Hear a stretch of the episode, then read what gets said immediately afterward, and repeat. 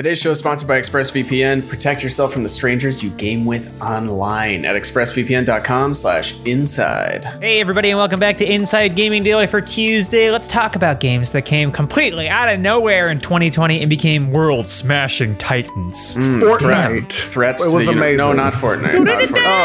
Oh. Yeah, COVID 19 forced lockdowns all over the world, and with it came a big appetite for multiplayer game. Turns out we're social creatures that need contact with other humans. Uh, not me, but I hear Yeah, good some things of us about it. are. And the three games we're going to talk about in this video all had that aspect going for them big time. The ability to Mm-hmm. play online with friends in an easy, accessible way. So let's talk about our first out of nowhere hit in 2020, Fall Guys. It came out in early August for PC, and maybe more importantly, it was free on PS Plus for PlayStation 4 users. Its gameplay and concept very simple. It was a casual battle royale style game with up to 60 players. You were jelly beans, and you're basically playing Double Dare. If anybody remembers Yeah, that show, course. uh, you're, you're navigating obstacle course or American Gladiators to freshen Mm-hmm. it up a little bit. But yeah, last last jelly bean standing wins. It was incredibly easy to learn, and the game was appropriate for all ages during a closed beta. Fall Guys became one of the most watched games on Twitch, so the handwriting was on the wall already for it to be a hit. And once Fall Guys released on August 4th, its popularity immediately exploded. By the end of the month, it had sold 7 million units on Steam. Whoa! And was the most downloaded PS Plus game of all time. As of last month, it has sold a total of 10 million units on Steam. That's a lot of units. That's a lot of Whoa. units. It reminds me of it Oh. reminds me of Rocket Man. League a little bit because wasn't that free like at first on PS yes, Plus? that was like a it just- PS Plus hit. And a huge reason for its success was the pandemic. I brought people together virtually for basically a party game. Mm-hmm. Uh, that's what a lot of these are. As the Mercury News put it, with real life parties being curtailed because of COVID 19, games like Fall Guys are one of the few ways that players can find that raucous atmosphere. It's a way to feel the energy of a crowd while also staying safe at home. My favorite part of that game is the elimination screen, where you just everybody Where you falls see off. everybody get pushed out. Yes, Yeah, it's that the best. It's like is Hollywood very Squares. satisfying, Yeah,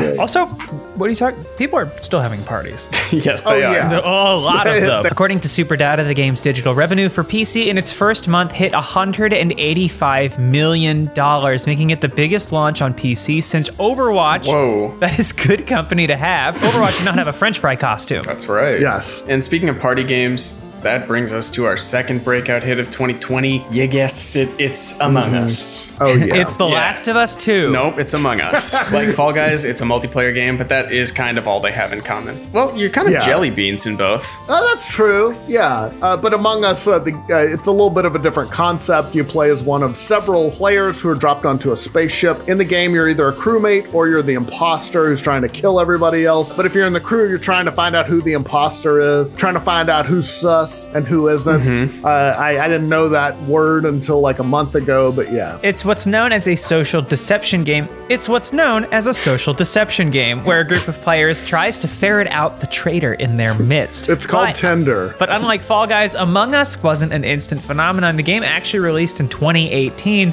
and it was cheap.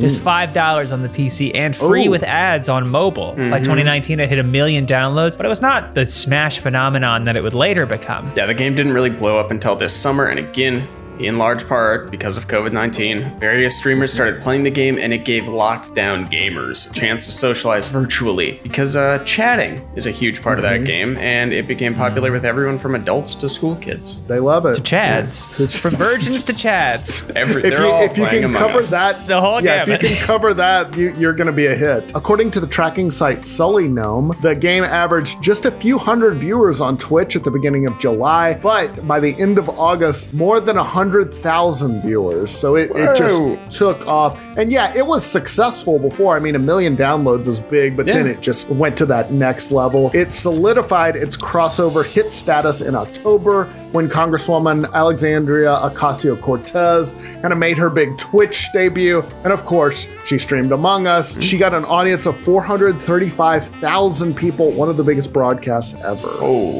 my god. Bringing new meaning to the phrase squad up. Mm.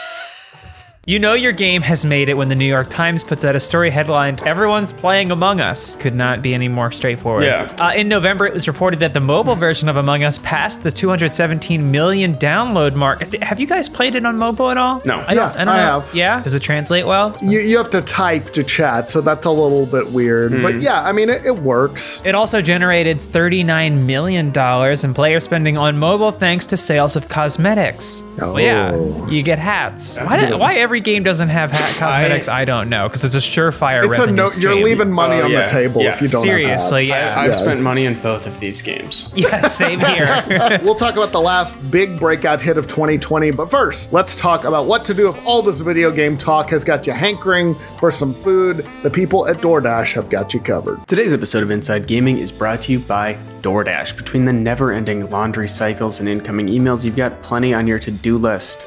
Give yourself one less thing to worry about and let DoorDash take care of your next meal. DoorDash is the app that brings you food you're craving right now to your door. Ordering is easy. Open the DoorDash app, choose what you want to eat, and your food will be left safely outside your door with the new contactless delivery drop off setting. With over 300,000 partners in the US, Puerto Rico, Canada, and Australia, you can support your local go tos or choose from your favorite national restaurants like Chipotle, Wendy's, Cheesecake Factory. And many of your favorite local restaurants are still open for delivery. You can't eat inside, but you can still support them. You can still get food. Just open the DoorDash app, select your favorite local restaurant, and your food will be left at your door. They're contactless to keep communities that they operate in safe. Some nights you just don't want to cook, you know? You just want to sit back, have the be pampered, have the food brought to you. You know, you want just a, a, a feast of Thai food delivered to your door. Uh, and that's when DoorDash comes in. Right now, our viewers can get $5 off and zero delivery fees on their first order of $15 or more when you download the DoorDash app and enter code INSIDE. That's $5 off and zero delivery fees on your first order when you download the DoorDash app in the App Store. Enter code INSIDE. And do not forget, that is code INSIDE for $5 off your first order with DoorDash. Thank you, DoorDash, for sponsoring today's show. So that brings us to our last and most recent breakout hit of 2020, the ghost hunting game Phasmophobia. Like the others in the list, it's a multiplayer game, but in Phasmophobia, you and friends investigate paranormal activity at haunted locations. this sounds a bit spooky. oh god, a ghost is peeing on my oh, leg. that That's ghost the is South gonna make joke, me- right? You've got ghost hunting equipment such as You've got ghost hunting equipment such as EMF readers, spirit boxes, thermometers, and night vision cameras. Yep. And you must complete objectives like discovering the ghost type, capturing a photo of the ghost, and more. Phasmophobia released in September in early access, but it really blew up a month later during, of course, the month of October, Halloween season. Perfect for a ghost hunting game. That's when the king of YouTube, PewDiePie, started streaming it. It's he can stream whatever, and it's Yeah, going to be it's a hit. And also other big names like uh, Pokimane and Markiplier. I hope I'm pronouncing them correctly. I do not know. I think so. No, you got 'em. That sounds right. you're young. So why did it get so popular? Well, it boiled down to communication or lack thereof. As GameSpot put it, it has direction and location-based audio, so you can only hear things around you. The ghost also responds to their name being called, among other audio cues, making for some hilarious and terrifying situations. This Come here, boy. Come here, boy. Come here. PC Gamer called it the best ghost game ever made that comes up with that'll turn you white. I'm way ahead of you. Yeah, no problem. No problem here. Yeah, like the other games, it was a chance to experience vicarious thrills even if you're in lockdown. By the middle of October, it had blown up. Officially, it was the sixth most popular game on all of Twitch, still going strong. Most amazingly, the game was made by one person, and they haven't even given their real name. Like the smartest person. Ah, one of those. Who's that director? Mick G. Yep. That's right. That's actually that's actually me. Oh, really? Yeah, McGee. It's an honor to Cool. meet you. Phasmophobia's creator, who goes by DKnighter, told IGN that the game's success was a total surprise. They were planning for the server to hit a max of 500 players on launch day and then for it to drop off. Instead, it became a bestseller on Steam. DKnighter said last month that it now has more than 2 million sales and was peaking at over 100,000 players. Damn. They told IGN that they had fairly limited plans for the game's early access, saying, I was originally planning the early access to be short, where I just add a few more maps, ghost types, and a equipment. However, due to the game's popularity, everyone's expectations are increased, so I'm going to have to reconsider my plans for the game's future. Yeah. Now I have to deal with gamers. Yeah.